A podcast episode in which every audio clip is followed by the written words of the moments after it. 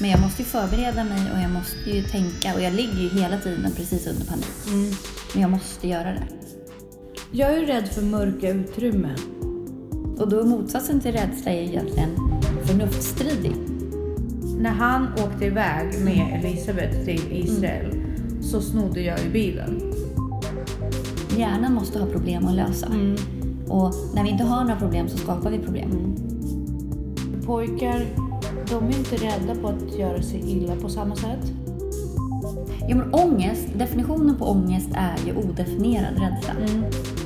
Skammen över att komma sent till jobbet skulle fostra mig inom loppet av en vecka. Det är så mycket i vårt samhälle som drivs av rädsla. Jag ser ju aldrig min lön. Jag vet ju basically inte hur mycket jag tjänar. Och rädslan är ju väldigt lönsam. Välkommen hit. Tack så jättemycket. Lite så här... Ja. Vi har ju haft världens, inte stressigaste men väldigt uppdagen dag idag. Ja, men jag hade inte räknat med att den här teatern skulle vara 2 timmar. Tänkte så här, hur lång kan en teater för ett barn vara? Exakt, tänker 1 timme. Men det var ju, vi var ju du och jag och våra barn, din yngsta och min enda, var och såg Lasse Maja på Dramaten. Mm. Det var 25 minuter paus. Jag vet. Vad tycker vi om det? Vi tycker att de har ju lagt ut det väldigt strategiskt för att sälja ut all godis som du hade. Ja, det kanske var därför. För de flesta hade nog missat middagen. Mm. För oss tidsfascister och tidseffektivister. Det kändes... Nej, det var inte genomtänkt det där. Nej, jag ville ju gå redan... Gå i pausen. Jag går ungefär så. Det var så. Visst har ni haft kul? Ni vet hur det slutar. De kommer hitta kronan. Ja. Nej. Men de verkade ha jättetrevligt. Ja, Ludde var helt ifrån. Det är första gången jag har sett honom så här fast. I en föreställning. Ja, och jag vill att han ska hitta någonting som han känner så. Så att jag hoppas att det jag såg på honom, eller tror att jag såg på honom, att det var det. Mm. Och Elisabeth älskar ju scen och events överhuvudtaget. Så hon var säkert också överlycklig. Mm. Verkligen. Men nu sitter vi här. Ja, och det här är avsnitt 40. Ja. Tada! Vi firar med äpplen, nötter och te. Jättemycket.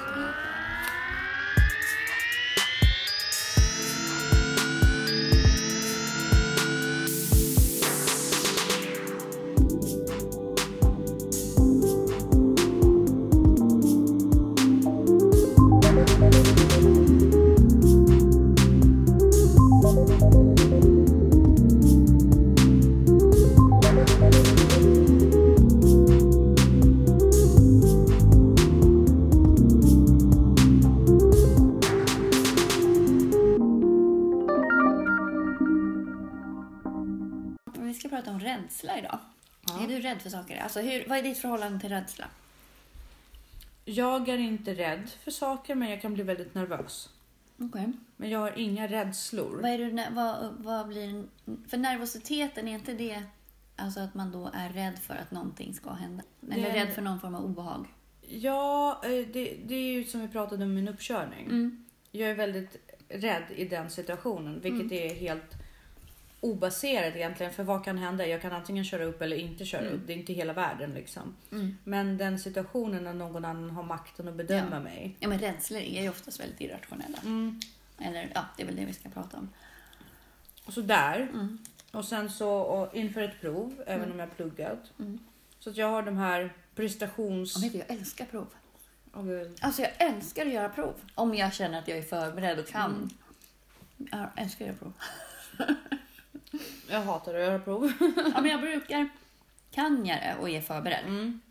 Så brukar jag prestera väldigt bra i provsammanhang. Ja, men det gör jag inte också. Förberedd, så då är det inte kul. Det gör jag också, men jag tycker att det är så nervöst och jobbigt. Och det släpper ju sen när jag får provet. Ja. Men precis innan man gör det. Medicinska ingrepp kan jag vara väldigt nervös inför. Ja, men det är om konsekvenserna kan bli tråkiga. Smärta. Jag är rädd för smärta. Jag är liksom, det är sådana saker liksom. Ja. Sen, jag har inga fobier. Ja, det har jag. Vad har du för fobier? Jag är ju rädd för ormar. Alltså så irrationellt rädd för ormar. Tycker jag att det är jobbigt att simma i öppet vatten. Irrationellt. Så jag är rädd för vad som kan dyka upp i vattnet. När jag inte ser. Och det är fobiskt, för det är så irrationellt liksom, i, det spelar men ingen roll. Kan det förhindra dig från att göra det? Nej, men jag är ju sån här att jag måste göra det då. Ja, okej. Alltså blir jag rädd för något så måste jag göra det. Men jag måste ju förbereda mig och jag måste ju tänka. Och jag ligger ju hela tiden precis under panik. Men jag måste göra det. För att jag är sån här, får jag välja mellan att hoppa och stå kvar? Jag måste hoppa. Sen så kan jag faktiskt få lite, jag har lite social fobi i vissa sammanhang. Jag, alltså så här lite telefonskräck. Jag tycker inte det är kul att ringa till folk jag inte känner. Jag tycker inte om att prata i telefon i och för sig överhuvudtaget. Det är inte min, för man ser inte den man pratar med. Jag tycker det är obehagligt. Men det är väl det, tror jag, vad jag vet om. Jag är ju rädd för mörka utrymmen. Alltså vi pratar grottor. Ja, men det är mer klaustrofobiskt. Ja, det kan tunnlar. Ja, det skulle inte förhindra mig från en sightseeingtur. Jag tänker så här, fobi är någonting som förhindrar dig att göra någonting. Jag blir ju aldrig förhindrad, men jag upplever en enorm ett obehag, väldigt starkt obehag. Ja, för det hindrar mig inte, för jag biter alltid ihop och försöker. Så att det är inte så här att jag faktiskt i panik inte kan ta mig framåt, men det är ett extremt starkt obehag.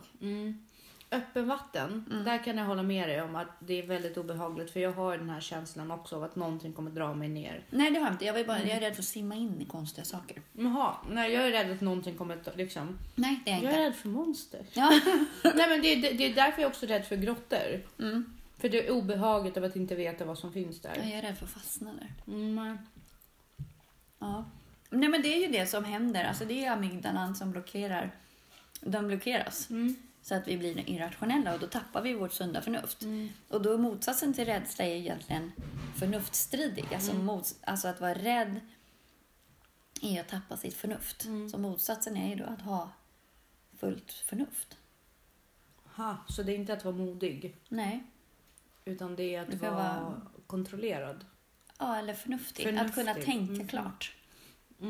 Nej, men då är det väl de sakerna. Men jag har ingen extrem fobi så. För jag tänker också att rädslan är också inlärd. Alltså det finns ju, alltså rädsla är också kulturellt betingat väldigt mycket. Alltså i vissa kretsar så ska man vara rädd för miljöhotet. I andra kretsar ska man vara rädd för invandringen. Och det där är ju också jätteintressant att, och sen i och för sig det finns ju biologisk fobi också, biologisk man, alltså vara rädd för spindlar och ormar. Det har vi i oss för att de är giftiga potentiellt. Så det är ju för ren överlevnad. Men i dagens samhälle, varför ska man vara rädd? Alltså om man tittar i Sverige, varför ska vi vara rädda? Vi har det så himla tryggt. Vi har inga giftiga ormar som kan döda. Nej, och grejen är att jag tror det är när vi mår så bra, hjärnan måste ha problem att lösa. Och när vi inte har några problem så skapar vi problem. Och har vi inga rädslor så skapar vi rädslor. Så att det är ju ett tecken på att vi har det för bra. När vi har tid att fokusera på nonsens. Ja, så måste det vara. Sen finns det ju forskning som visar att vissa människor är mer biologiskt rädda. Och det ser man ju. Vissa människor är ju mer riskaverta till exempel. Eller ångestdrivna, som du och jag. Ja, precis. Nej, men jag tror att det är biologiskt. Ja.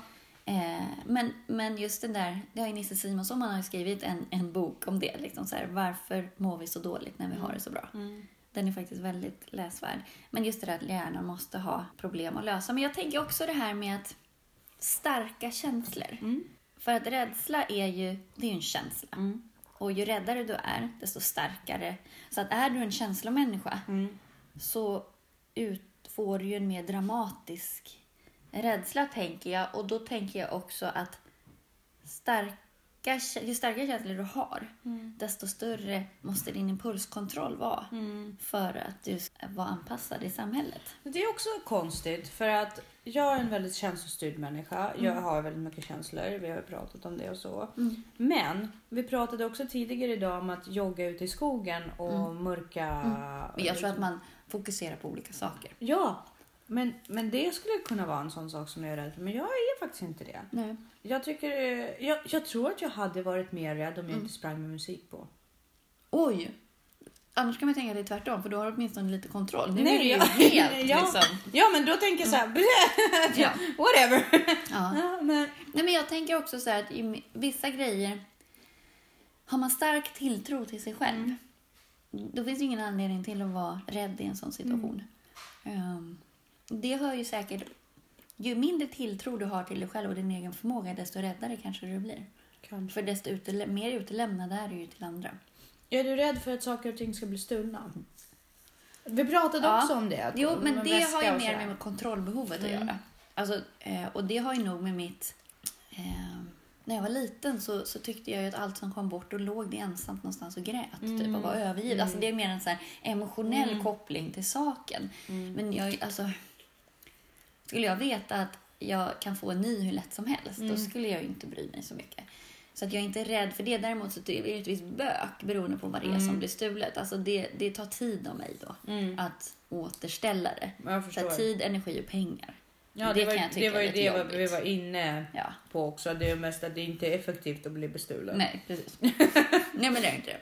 Nej, men precis. För mig kan det kosta mer energi att gå runt och oroa mig i 5 år. Nej, men jag oroar mig inte, men jag blir bara så här, när det händer. Jo, men för jag har ju vänner som är så här extremt, du måste liksom stänga din väska. Nej, tror jag. Nej.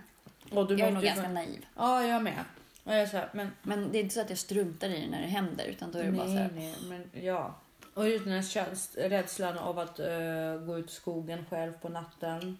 Det skulle jag nog inte göra längre. Jag gjorde det när jag var yngre. Jag var ute och sprang jämt.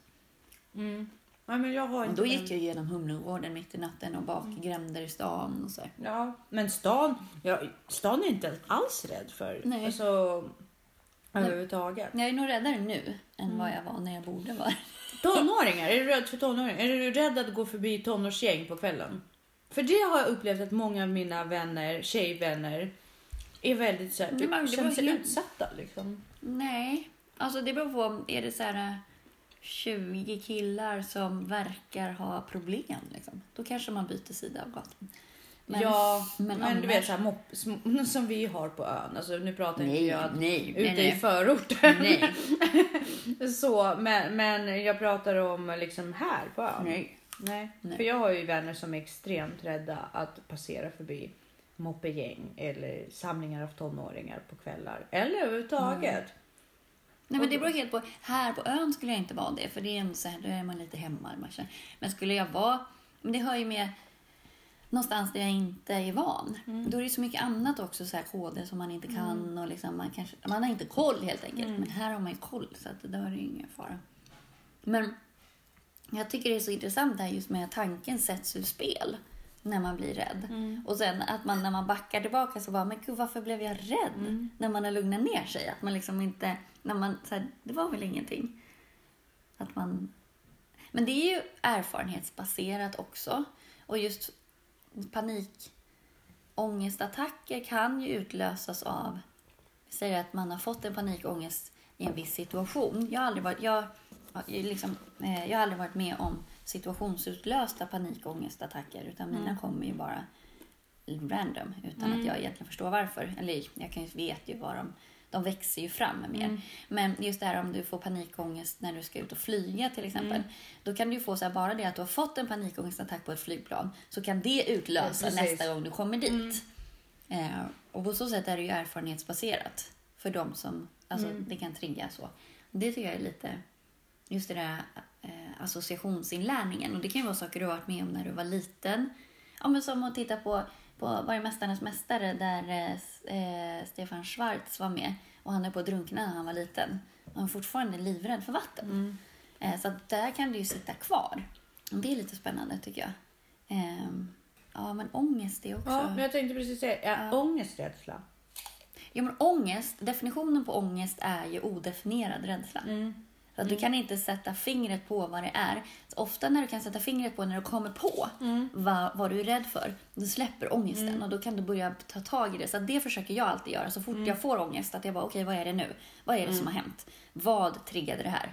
Vilken rädsla? Och då kommer jag ju oftast, eller alltså 99% av fallen så är det att det ligger någonting som är ouppklarat. Och det kan vara en superliten grej. Men ouppklarade saker... Eller saker som hänger i luften. Det är det som skapar ångest hos mig. När det är lite allvarligare saker. Men det kan triggas av en liten grej. Och sen så spärrar på. Sen också sömnbrist på det. Så blir jag ju skörare. Men definitionen på ångest är odefinierad rädsla. För det lider jag av. Ångest lider jag av. Och jag måste försöka komma på. Vad är det som läser ut det. Det brukar jag göra nu. Mm. Jag har blivit bättre på det. Och det brukar, alltså, det är som du säger, det är så små saker. Mm. Det är att jag har bestämt mig för att måla naglarna till exempel. Mm. Och sen har jag gjort det. Och sen så vet jag att jag ska göra saker efteråt. Mm. Så har inte jag låtit det torka ordentligt. Och så har jag smudgat upp det. Ja. Nästa grej bygger på. Och nästa grej bygger på. Men i grunden går allting tillbaka till en sån liten grej. Att jag har liksom förstört en nagel. Mm. Men sen har du ju så rätt i det här också med att trötthet påverkar otroligt mycket. Ja, men det förstärker ju de känslor du redan har. Absolut. Så att sova är ofta en bra grej när man mår dåligt. Verkligen.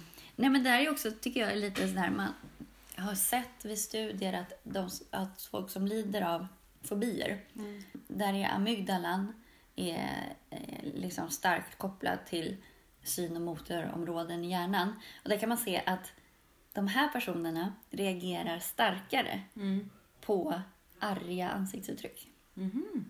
Så att är du ångestdriven eller fobisk så reagerar du mycket, mycket starkare. Du får en större aktivering i hjärnan av arga ansiktsuttryck. Och det tycker jag är lite spännande. För det tyder ju på att man är känsligare för andras ilskesignaler. Och speciellt hos folk som har social fobi. Mm. De reagerar jättestarkt på. Det kan jag i och för sig känna igen. Ja, jag tänkte precis. Att man liksom, för det tar väldigt mycket. Om jag sitter vid en större samling människor. Mm. Det tar så mycket. Vad som sägs kommer så långt bak i kedjan. Mm. Jag är helt upptagen med att läsa ansiktsuttryck. Och känna stämningar. Och liksom, det första jag gör när jag träffar en ny person. Det är att kartlägga ansiktet. Och inte bara ansiktsuttryck. Nej. Utan även så här rent estetiskt. Hur ansiktet är uppbyggt. Verkligen så här kartlägga hur personen ser ut. Så här, alltså vad de gör. Kroppsspråk och sådär.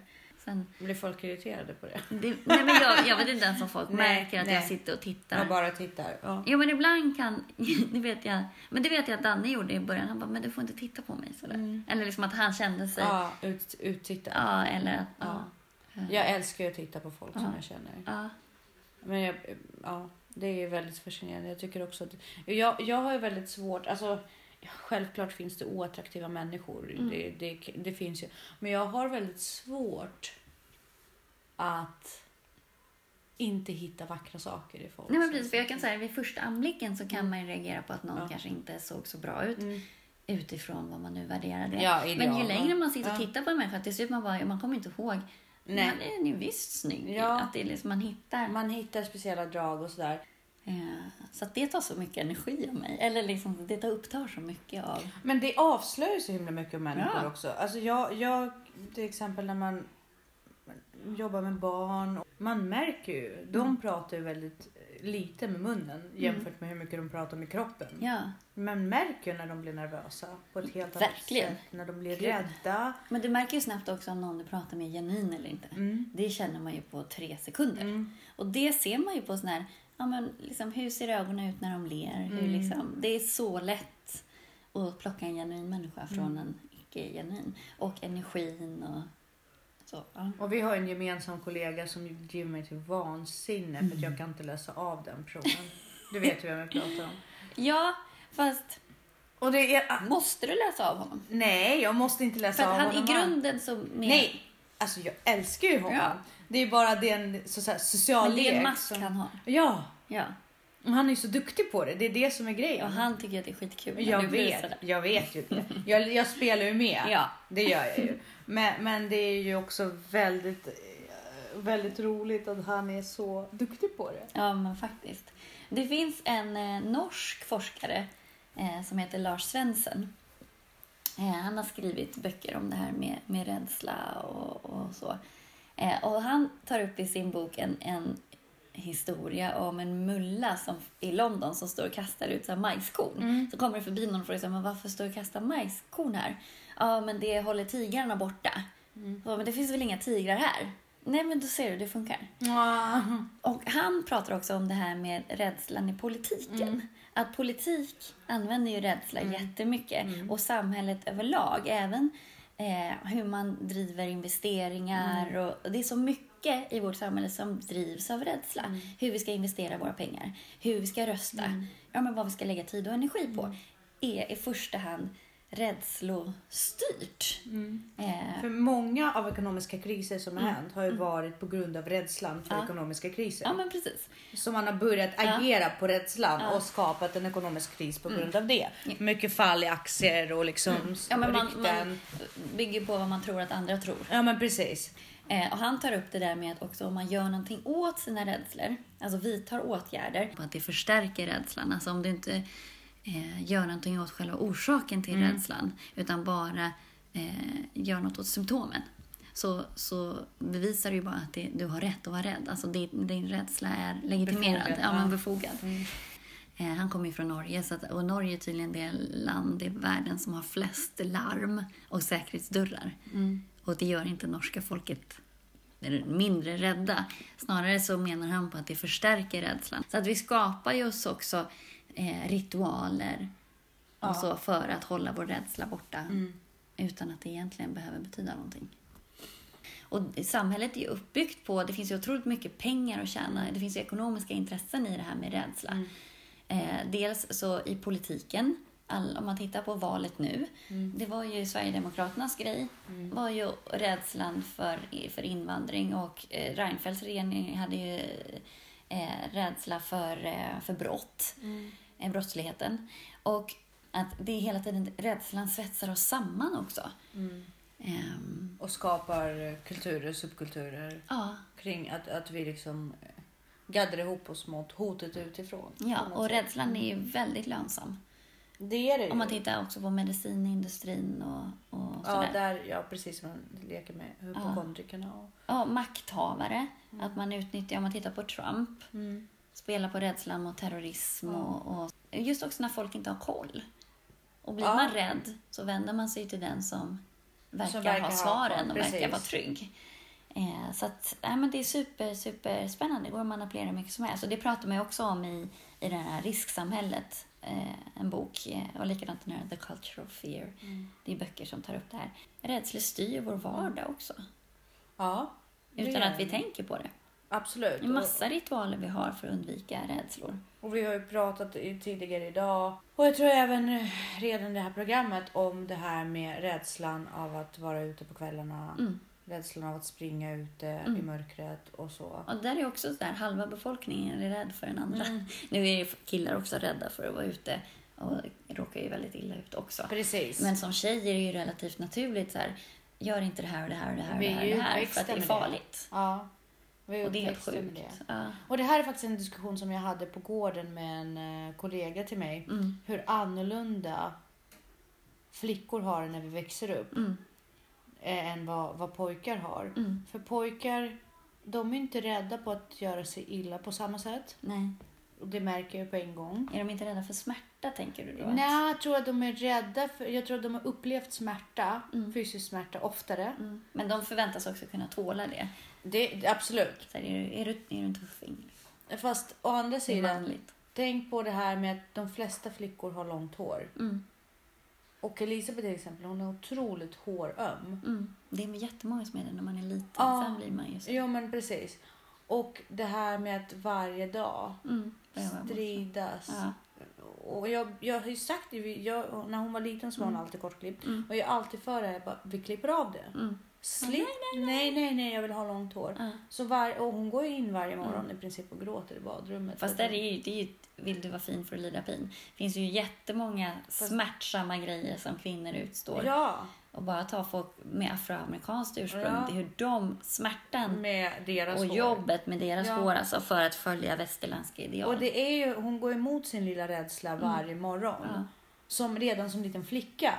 För att se ut på ett visst sätt. Det är ju också intressant, eller hur? Och det här med hur tonåringen börjar gå i klackar. Smärtsamt. Det är ju det. Hur jag går i klackar varje fredag. Precis. Också väldigt smärtsamt. Så att, men det finns ju 3 olika nivåer också. I det här med rädslan. Som triggar hjärnan för att skydda oss från faror. Och sen så att man, om man så här, det akuta och det mer långvariga, eller vad man ska säga. Amygdalan bestämmer ju hur vi ska reagera. Och den tredje fasen är också när man kommer fram till att det finns ett hot. Mm. Alltså antingen är det tigern på savannen, du springer på en gång. Mm. Eller så är det att tigern lurar någonstans, men jag har inte riktigt koll på vad den är. Och sen så den tredje fasen är då att man har en känsla av att någonting kommer ske, men jag vet inte riktigt var. Mm. Så att hotet kommer längre och längre bort. Men amygdala stänger ju ner och vi blir irrationella. Mm. Har du rädslor som handlar om din hälsa? Nej, inte så att jag går runt och är rädd för det. Däremot är jag mer tacksam att man är frisk och mår bra och sådär. Det kan ju alltid vara värre. För jag vet att ganska mycket människor har börjat gå igenom så här helkroppsundersökningar. Mm. För att folk är rädda för cancer. Mm. Det är jättemånga som har riktig ångest inför cancer. Ja, nej. Nej, det har jag inte. Nej, det har jag inte. Min man är en av de människor. Jag har två vänner som regelbundet kollar upp sig för att... Det är väl bra. De är jättebra, absolut.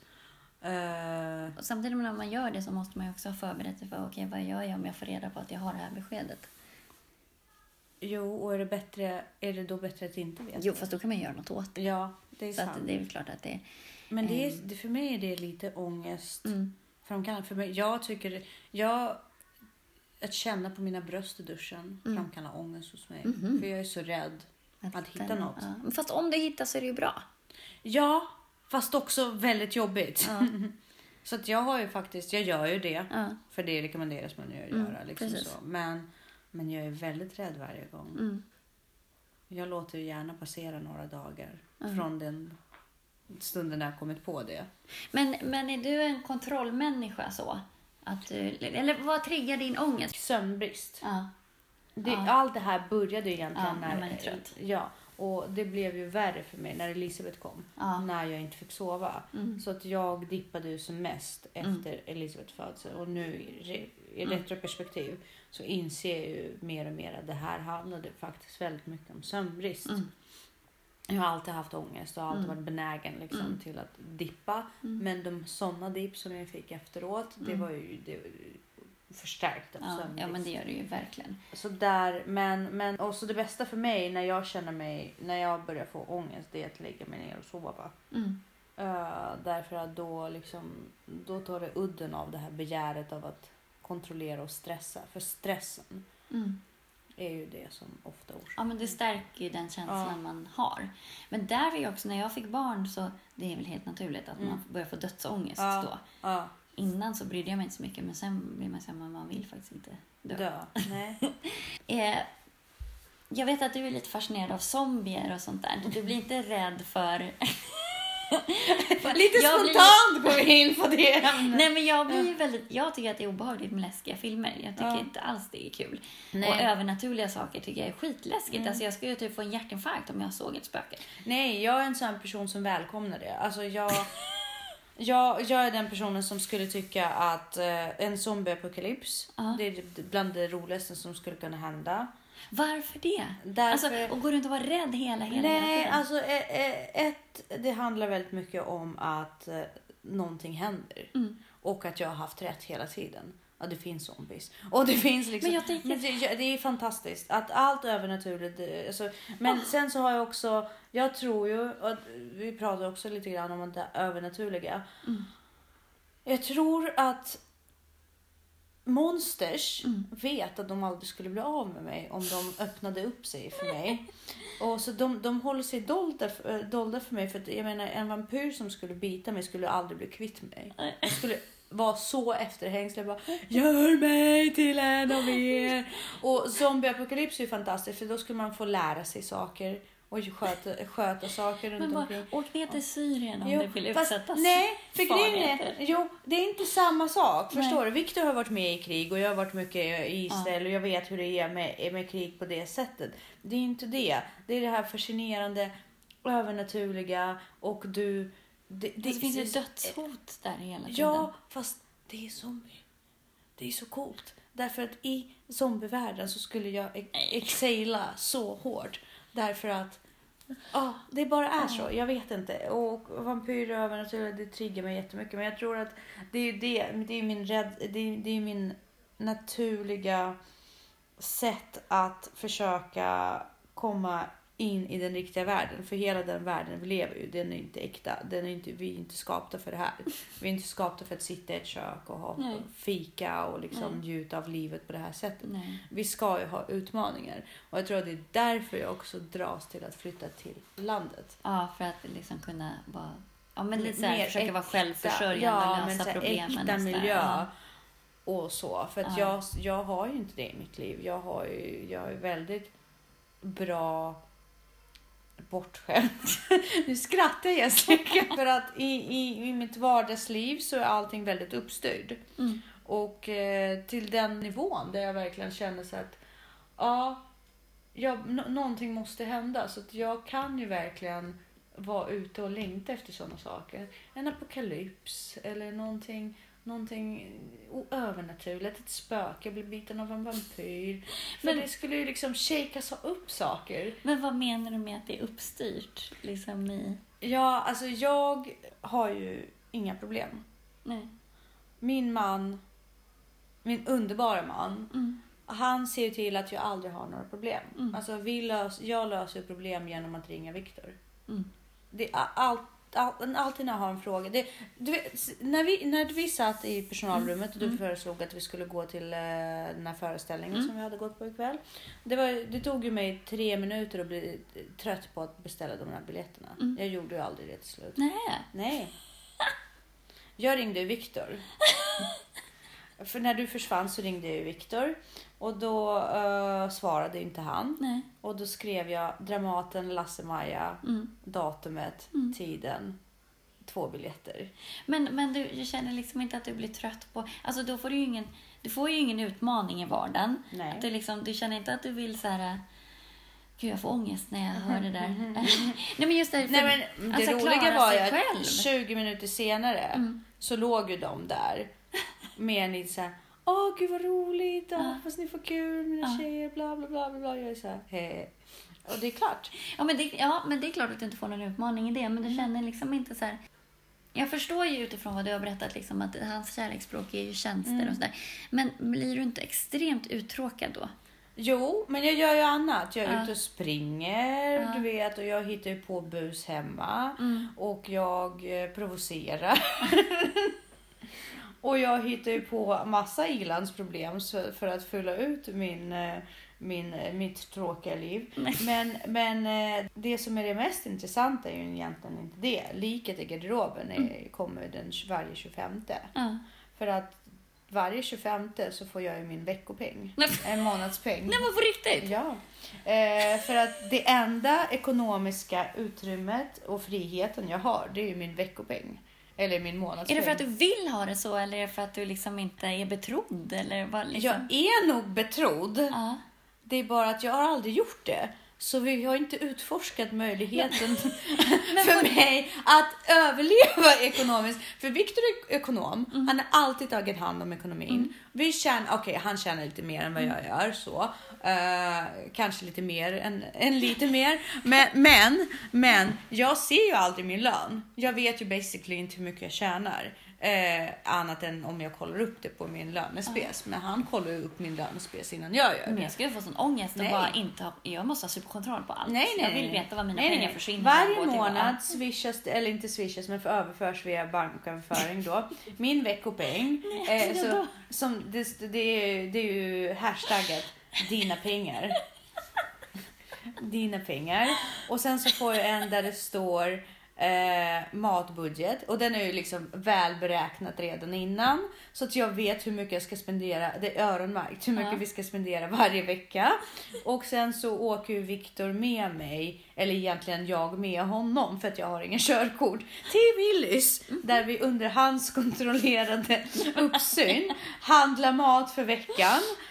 Och när vi går igenom självskanningsapparaten så drar jag kortet, för pengarna ligger faktiskt på mitt konto, öronmärkta och klara för mig att göra den här gesten. Alltså du vet att jag får typ hugger i hjärtat. Jag förstår. Kärlkramp. Du vet, Det här är inte min stoltaste ögonblick heller, men det är också mitt liv, så hör på nu. Men alltså, han måste ju låta dig vara vuxen. Vad är det mer han gör där du inte får vara vuxen? Jag tänker mig så här, vad är det han gör som låter mig vara vuxen? Jo, på månaderna, då året startade med att jag skulle åka till, för nu har ju Elisabeth börjat på samma skola, så jag och hon skulle ta tåget med hunden och liksom till skolan där jag skulle liksom vara så här vuxen och lämna av min hund och lämna av min dotter och bidra med det. Men det tog ju typ 3 veckor när han började skjutsa oss. För han klarade inte av att se mig i den här stresssituationen på morgonen. Så det egentligen handlar det mer om honom än om mig. Så han har ju börjat köla med bara, men jag kan skjutsa er till skolan. För att han tar ändå bilen en bit bort. Ja, fast det har ju resulterat att han blir sen till jobbet. Nej. Vilket gör att jag kommer aldrig sent till jobbet. Nej. Men han kommer notoriskt sent till jobbet. Men han måste ju bara låta dig få stå för att du är sen. Och jag vet. Och jag har ju sagt det till honom. Du kan inte vara sur på mig. Nej, för att du erbjuder mig att få skjuts. Jag är inte dum. Det är klart jag vill ha skjuts. Jag vill inte åka där 7 eller 8 på morgonen med en hund som drar åt alla håll. Jag är bara 14 år. Hunden är helt ofostrad. Så den drar åt alla håll och kanter. Elisabeth är som Elisabeth är. Hon håller ju aldrig tyst. Hon bara pratar. Och jag går runt där och det enda jag tänker på så här: sitter min smink som det ska.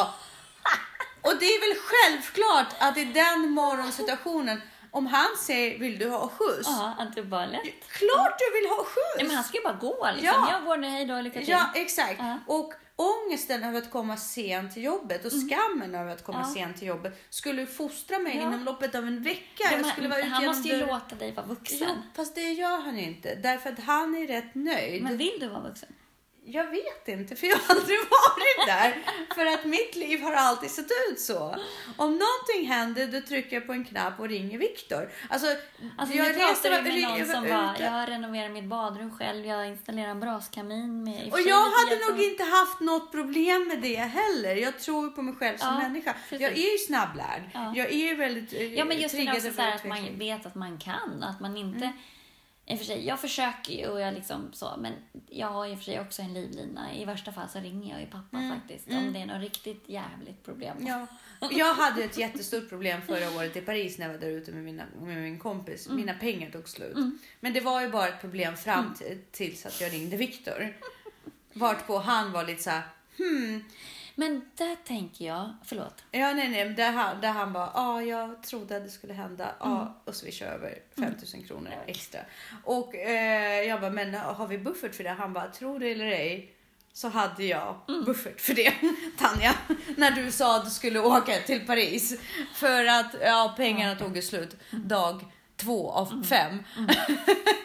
Och han hade ju sagt det hela tiden, du har räknat fel. Och jag bara, nej, jag kommer klara mig på den här summan. Och skamsen, så kom jag till honom dag 2 och bara pengarna tog slut. Men jag tänker så här, för det där är så himla viktigt för mig att vara tillsammans med en vuxen. Jag har 2 barn, jag liksom i sådana fall om jag vill ha fler barn så skaffar jag fler. Alltså inte, jag vill inte leva med ett barn. Nej. För jag vill absolut inte få liksom moderskänslor. Så det är inte... Nej.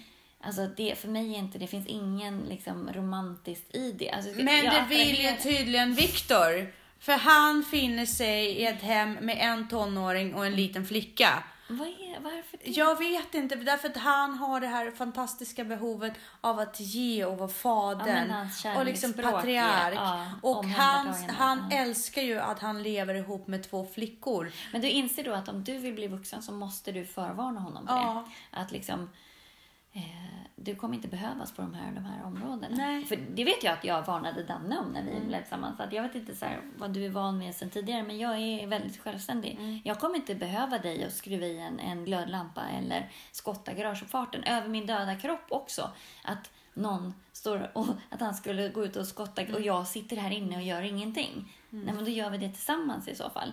Men så att jag kommer behöva dig på andra områden, känslomässigt. Alltså. Men om du är van vid att vara praktiskt behövd, så får du vara beredd på att alltså, du får inte känna dig icke-behövd. Men det är inte så, jag behöver inte dig där. Jag klarar mig själv. Däremot kommer jag behöva dig på de här områdena. Men vi kan ju aldrig veta det om mig, om jag behöver det eller inte. För jag blev ju ihop med Victor när jag var 16. Ja. Jag har aldrig bott ensam. Jag har ju bokstavligen flyttat hemifrån mina föräldrar. in i lägenhet tillsammans med Victor. Men du kan ju fortfarande vara vuxen i den relationen, att du är delaktig och tar ansvar. Jag är vuxen i relationen och jag tar ansvar. Det är bara att vissa saker... Men, enkel exempel. Min cykelstrute just nu. Den har stått ute hela sommaren för jag skulle cykla men det blev aldrig av. Det är rätt tråkigt att cykla tycker jag. Det är faktiskt tråkigt. Ja, men jag tycker verkligen det. Därför då springer jag hellre och får ut mer träning utav det. Men att jag sa det. men den står ute. Och då är Victor på mig så här, men ska du inte ställa in din cykel? Och då är det så här, det är min cykel, jag ställer in den när jag vill. Och du vet att han kommer göra det till ändå. Fast jag vill ju göra det. Jag vill bara göra det själv. Jag vill inte att han ska påminna mig. Nej. Det blir nästan en revoltgrej av att han påminner. Då vill inte jag ställa in den. Nej, jag vill liksom... Han kommer ju inte palla till slut. Nej, han sprack ju redan. Ja. Han ställde in den igår kväll. Okay, efter att vi hade kommit hem. Då han bara, var är dina nycklar? Jag bara, vad ska jag? Han bara, jag ska ställa in cykeln. Jag bara, men du behöver inte. Han bara, nej men jag vill. Han vill ju. Ställa in cykeln. För att han vill liksom känna. Men får inte det dig att känna dig lite barnsligt? Eller liksom sådär att behandlad som ett barn. Men vi har ju liksom, hans kärleksspråk är tjänster. Tydligen är mitt kärleksspråk gåvor. Min gåva till honom är att vara den lilla flickan. Och jag vet inte om jag är stolt eller inte stolt. Det har blivit så under åren. Jag visar mig. Ja, men så länge ni båda är nöjda med de rollerna. Fast jag vet inte det. Det är det som är grejen. Jag tänker att det sättet alltså på självkänslan och vet att man kan. Det här är så roligt för varje avsnitt vi gör slutar med att vi löser min och Victors relation. Som egentligen funkar rätt bra. Den funkade bra tills du kom hit. Tills jag började prata med dig. Men jag har ju hela tiden också sagt att jag dras till dig. För att du är den vuxen som jag strävar efter att bli. Jag vet inte om jag är så vuxen. Jo men det är du ju nog. Du kan i alla fall betala dina egna räkningar. Ja, alltså jag kan säga. Väldigt. Men du, det är inte så feministiskt. Nej. Att tycka att man... dels att vara så... Låta någon hjälpa en så mycket. Eller man ska säga. Det är klart man ska låta folk hjälpa en. Men att inte... Alltså det fråntar ju dig ansvar. Och förmågan att växa. För du får ju aldrig försöka. På samma sätt som det är inte feministiskt att låta någon betala för en... Eller på något sätt tycka att man ska leva på någon annans resurser. Eller, alltså det är inte feministiskt att inte klara sig själv. Fast vi vet ju faktiskt inte om jag klarar mig själv. Ja men det är klart du klarar dig själv. Ja, men att jag har aldrig blivit satt i den situationen. Nej men jag tror att du skulle inte vara så himla keen on och jaga alla de här eukalypserna om du hade lite mer motstånd i livet. Att så här, shit, du fick ett inkassobrev för att du hade glömt att betala en räkning. Eller det hände lite grejer liksom. Ja, för det roliga alltså jag är en full påse med anekdoter om hur jag fuckar upp och Victor löser saker. Förra året fick jag för mig att jag skulle söka en utbildning på Humanova. Och jag hade sökt den och den kostade skjortan. Den kostade runt 100 000 kronor. Och jag skrev in mig på den utbildningen. Men sen så insåg jag att jag pluggar hellre på universitetet för att det är mer legitimt och så vidare. Och sen så kom den utbildningen. Eller dagarna jag skulle plugga. Och då kontaktade de mig och sa jag bara, jag hoppar inte på den. Liksom, Men jag skulle egentligen enligt avtalet avsagt det liksom, för en månad sedan. Och nu är jag bunden till att betala 25% av den summan. Som är 25 000 kronor. Herre. Som basically är min månadslön. Liksom. Men, och då kommer jag med den lappen och bara... Victor! Nej men alltså jag ska få sån ångest. Jag ska få sån ångest. Jag vet, alltså jag får kärlkramp och hjärtattack. Nej alltså... Dumma människor vill ha mina pengar. Vad göra? Vart på Victor tar den här lappen. Och han blir inte ens arg på mig. Kan du förstå det? Och nu var det för sig inte mitt fel. Det var inte mitt fel. För det framgick inte att jag skulle tacka nej till utbildningen. Okej, så ni löste det? Så, ja, men Victor tog den lappen. Gick till sin jurist på sitt jobb. Löste det med honom. Skrev ett brev med honom. Bråkade med företaget. Med hans jurist. Med honom. Och jag blev aldrig involverad i det här projektet. Det bara löstes. Hade det inte varit lite kul att du hade fått lösa det själv? Det hade absolut varit kul. Det är bara att jag fick aldrig chansen. Därför att han, för honom handlar det om så här, du måste prata med min familj har ett problem. Min familj ligger back med 25 000. Det här är inte Tanjas fuck up. Det här är min familjeangelägenhet. Jag måste skydda familjen. Han går in och skyddar familjen. Och jag är så här, Okej, livet kunde varit svårare. Varför ska jag ta fighten för att ta en fight? Alltså jag menar, jag tar ju de fighter som faktiskt är viktiga för mig. Att ta fighten för att jag fuckar upp en utbildning. Alltså ja. Men hade du fått ångest, hade du haft de 25 000 och kunnat betala det? Det vet jag inte, för jag vet inte vad jag har på mitt sparkonto. För det hade fått, alltså, att någon annan skulle gå in och betala för mig. Fast det har han ju, han skulle inte gå in och betala för mig, för vi har ju gemensam ekonomi, så vårt sparande är vårt gemensamt sparande. Ja, fast det blir ju, alltså, allt du lever utöver det du faktiskt har tjänat in med dina bara händer är ju att någon annan betalar för dig. Jo, men det, alltså, vårt sparande, det kommer både från min lön och från hans lön. Men du spenderar inte mindre eller mer än det du drar in. Jo, fast någonstans måste jag ha en täckning för 25 000 kronor, antar jag.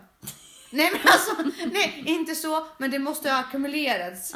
Så att jag menar, den del av vårt sparande som vi har måste ändå någonstans måste 25 000 kronor av det vara mina. Och du får inte ångest av det?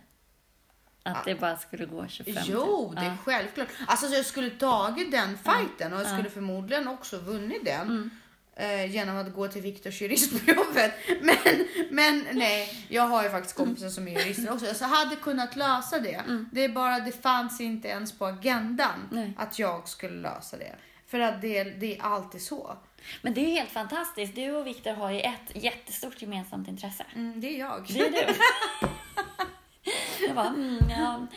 Vi har också, Danne och jag också hade ett jättegemensamt intresse. Det är han. Nej, nu var jag taskig, förlåt. I vårt hushåll så är det så. Allt kretsar faktiskt runt mig. Men det är fantastiskt. Det är jättekul, förutom att jag inte är helt 100 på att, eftersom jag aldrig har varit inte i den situationen, att jag vill vara i den situationen. Nej, men då får du, innan du testar så måste du prata dock med Victor innan, så att han är beredd. Ledsen. För det kommer bli jättekonstigt annars, för hela hans tillvaro och existens är uppbyggt på att han är patriarken. Ja, och den här som blir behövd och löser allt. Så om du börjar lösa saker själv, då kommer du ta bort göra ett jättestort hål i honom. Han kommer bli jätteförvirrad i varför han är där och vilken funktion han har. Han har faktiskt börjat bli förvirrad, för att jag har blivit mer självständig än vad jag någonsin varit förut. Och han har utvecklat hypokondri. Du ser? Ja. För att då, eftersom jag inte behöver honom, så måste han behöva sig själv lite grann. Precis. Och då börjar han hitta på diagnoser.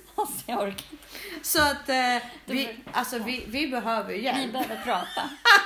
Ni behöver reda ut. Inte nödvändigtvis med varandra dock. Jo, jag skojar bara. Ja, och jag har alltid sagt att jag ligger i 10 år efter i min liksom vuxenutveckling. Fast du är ändå då 24. Ja, och då är jag 24 och jag måste ändå liksom bli vuxen. För det roliga, Jessica, när han åkte iväg med Elisabeth till Israel så snodde jag ju bilen. Och du har ingen körkort. Och jag har ingen körkort. Men det som var värre var att jag glömde stänga av lyset. Nej, så batteriet dog. Ja, så det min man fick höra, det första han fick höra på flygplatsen var: jag har sabbat bilen. Det var inte så här, hej, hur var resan? Det var bokstavligen, jag tittade på honom underifrån med lugg. Bli inte arg, jag har sabbat bilen. Så att han är ju... Han är beredd. Han är ju pappan. Han är ju pappan. Han har ju en tonårsdotter, en revoltig tonårsdotter och ett mindre barn, och han är ensamstående förälder med 2 barn som han... Men du är ju väldigt rolig. Det är jag. Och men jag är väldigt underhållande på många olika sätt. Jag skulle få sån ångest alltså. Jag får skicka med dig på så här bootcamp på mitt landställe. Stänga av allt vatten och all el och så får du bara lösa så problemet. Så länge du betalar mina räkningar så är det inte mitt problem. Det är inte det jag är rädd för. Jag är extremt rädd för brödtext i dokument. Jag kan inte prata med banker, försäkringsbolag och diverse andra människor som vill veta saker om mig och mitt liv och min ekonomi. För jag vet ju ingenting. Så jag har kan inte ni bara ringa min man? De bara, nej vi måste ta det med dig. Och jag sa, vänta då måste jag ringa min man och fråga honom. Jag skulle boka tid till Victor hos läkare då. För att han har utvecklat hypokondri. Och så ville jag så här flicka in och vara en god fru. Bara, men jag kan boka tid till dig. Jag kan ta hand om dig och boka tid till dig. Varpå han... Det är så ombytta roller. Jag bara, absolut. Han bara, absolut, gör det. Gud vad gulligt, du tar hand om mig. Du bara, var skulle jag ringa igen? Ja, ungefär var så. Var finns telefonnumret? Ja, fast, nej, jag googlade fram det. Sluta underskatta mig för jag kan. Yes, we can. Och googlade fram numret och ringde dit. Och så var de så här, aha, jo men det går jättebra. Mm. Vad är det exakt du vill ha besöket för? Mm. Så här, jag vet inte, men jag kan inte bara boka en undersökning. Jo, fast varför ringer du? Alltså, vad är det han har? Mm. Men det vet jag inte. Och då var jag tvungen att ringa Victor och fråga så här, kan vi inte prata med honom direkt istället? Nej, det gjorde de inte. Det var omöjligt. Ja. För jag skulle lösa det. Okay. Och sen så när jag ringde tillbaka och förklarade, jo men det är det ena och det andra. Han bara, okej, jättebra. Vi tar hans personnummer, vart på jag får. Mm. Stelkramp. För att jag har ju ingen aning vad hans personnummer är. Han kan min personnummer. Han kan mitt passnummer. Det är det här långa numret. Just in case, för att jag har tappat bort mitt pass 3 gånger. Nej. Och tappar bort det en gång till, då får inte jag lämna landet i 5 år. På riktigt, är det så? Ja, därför att man får straff för det. Så att Victor är otroligt noggrann med att jag alltid håller reda på mitt pass. För att annars... Förstör. Men du får hålla i dig själv. Han har inte den. Nej, jag har den för att jag har ingen legitimation. Och anledningen till varför jag inte har legitimation är att jag snart ska få körkort.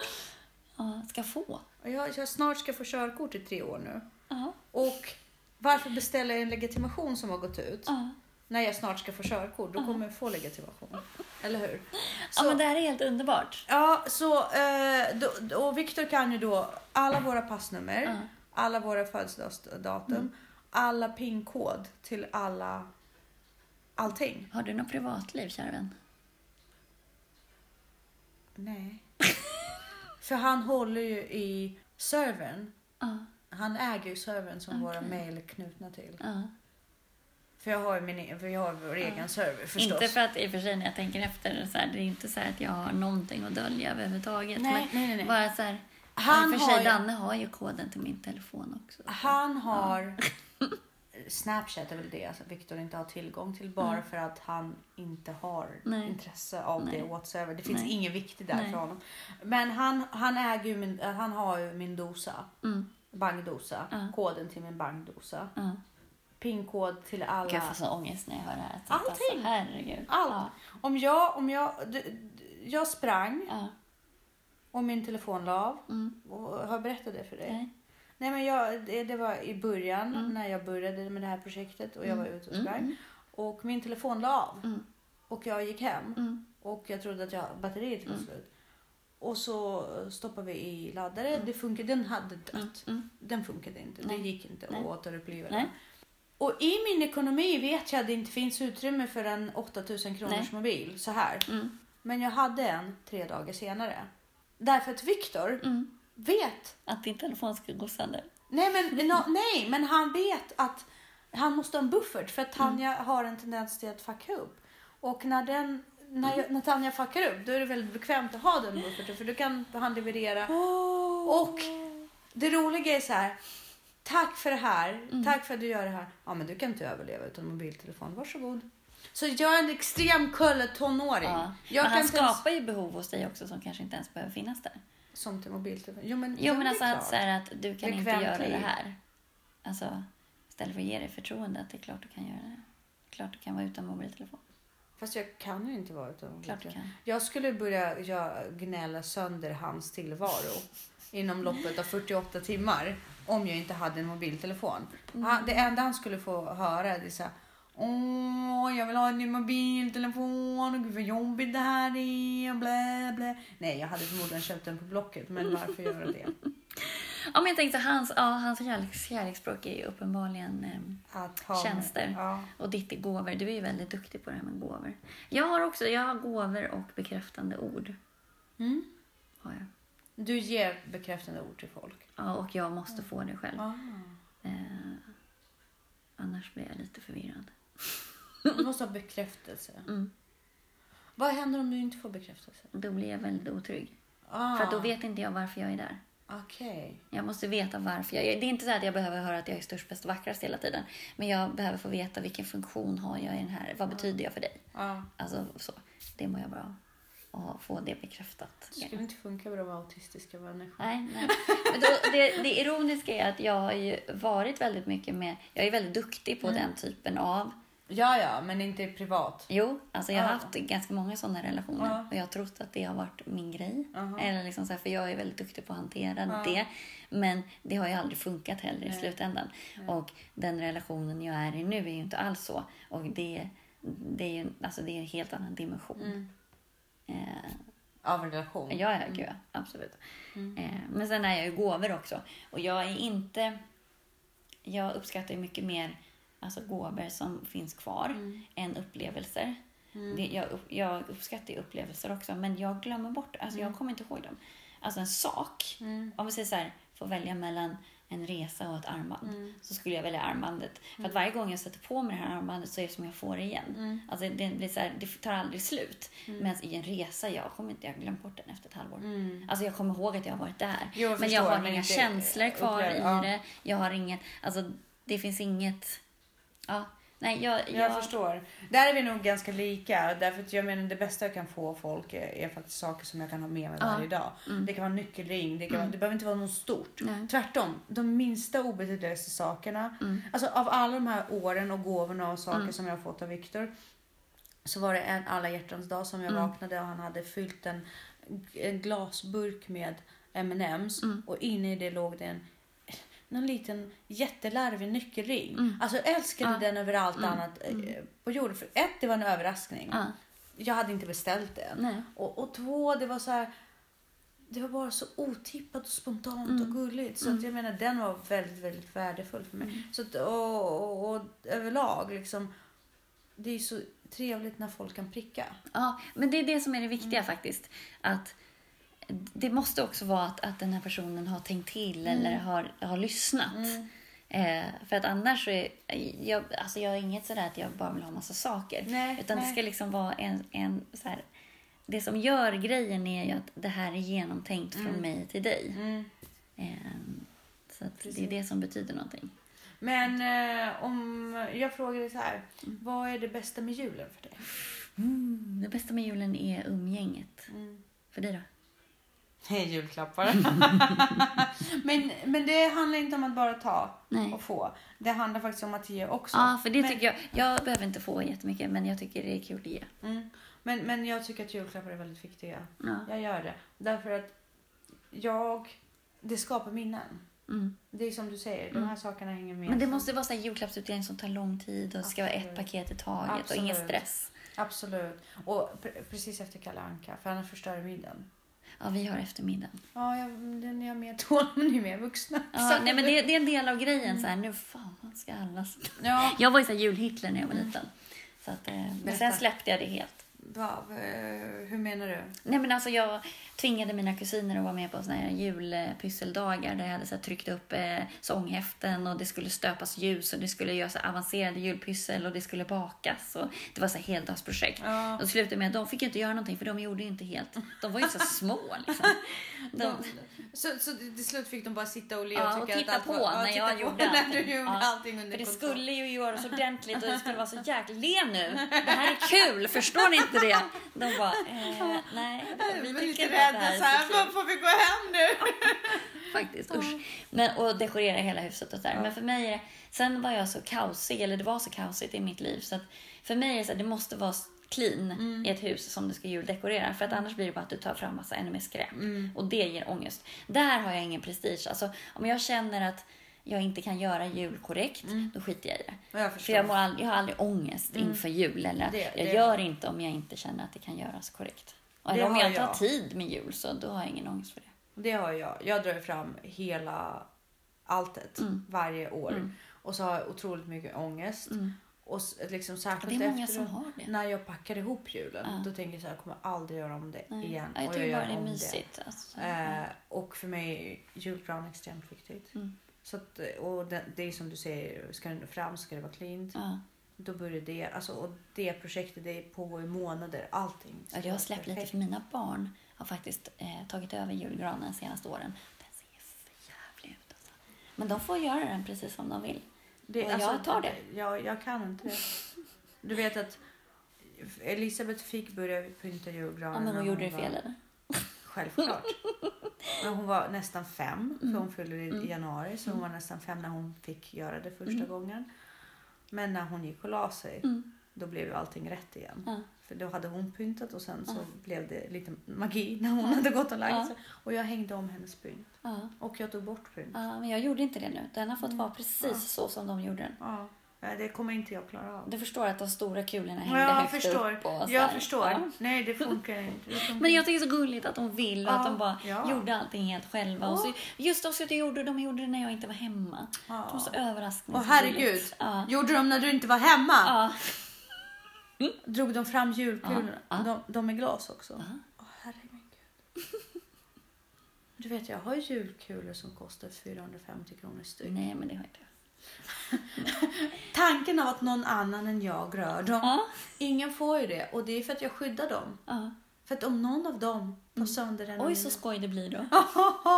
Då ser de en helt annan sida av mamma. Så hellre att jag tar sönder det. För då har jag bara mig själv att lägga vrede på. Eller, så att folk Victor och Elisabeth är lite rädda för jul. Så de är ju lite som dina kusiner. Ja, they are excited. Men de är också jätterulle. Ja, precis.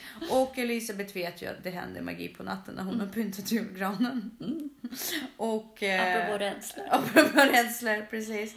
Men julen ska vara på ett visst sätt. Men och sen när julen väl kommer så är jag så trött på jul. Alltså, jul. Så då har jag släppt allting. Så själva juldagen, alltså, allt är ju väldigt utstrukturerat och vi har våra rutiner. Men då får det verkligen gå lite grann som det går. Och fort. Men det är ändå det viktiga. Kalle är ändå väldigt viktigt. Ingenting med Kalle. Är inte det helt stört egentligen att en hel nation sitter och tittar på något som är typ en reklamfilm på Walt Disney? Jo, jättestört. Det är jättestört. Och det som är ännu mer stört är att jag som inte ens uppväxt i Sverige har inga rötter i Sverige. Eller uppväxt från 10-årsåldern. Men min familj har inga rötter. Nej, men det är sitter och tittar på den här jäkla Kalle. Akklimatisering. Men jag vill ju bara åt Ferdinand egentligen. Jag får lite panik av Ferdinand. Ingen i min familj gillar Kalle. Inte ens Elisabeth. Man känner inte igen Kalle längre. Men Elisabeth hon fattar ju ingenting av det där. Det är bara konstigt för henne. Men sen också så här, för oss var ju så här, det var typ enda gången det var tecknad. Så att precis. Det var ju värsta grejen för oss. För dem är det så här, Kalle liksom. Whatever, jag kan kolla på Kalle året om på YouTube liksom. Vad spelar det för roll? Men precis, så att alla i familjen tycker det är skittråkigt medan jag sitter där bara Kalle. Alla ska titta på Kalle. Så sen, det var roligt. Ja, precis. Gör det mysigt. Precis. Så efteråt öppnar vi och klappar för annars kan inte jag njuta av middagen. Shit. Ja, men du, ska vi sätta punkter? Jag tror det. Det här var ett ångestframkallande avsnitt. Panik. Ja, det var väldigt ångest. Men mycket rädslor. Vi har lyckats. Ja. Vi har tagit oss igenom långa dagar. Du, jag ska tipsa om Johan Teorin apropå övernaturliga böcker. Alltså han skriver fantastiskt språk. Men också, hans böcker är så övernaturliga men ändå realistiska. Så det är bara skitobehagligt. Är det typ som X-Files? Ja, precis. Det var intressant. De är jättebra. Men för läskiga för mig. Jag måste. Du måste läsa dem. Det känns som att det kommer bli en bra vinter. Eller hur? Eller bra löprundrutor. Men du var så spännande här nu under lovet. Tack, detsamma. Du ska till Portugal. Och jag ska till Vimmerby. Till Astrid Lindgrens värld. 3 dagar med mina föräldrar. Men vi syns nästa vecka. Men det gör vi. Bra. Ha det så bra. Detsamma.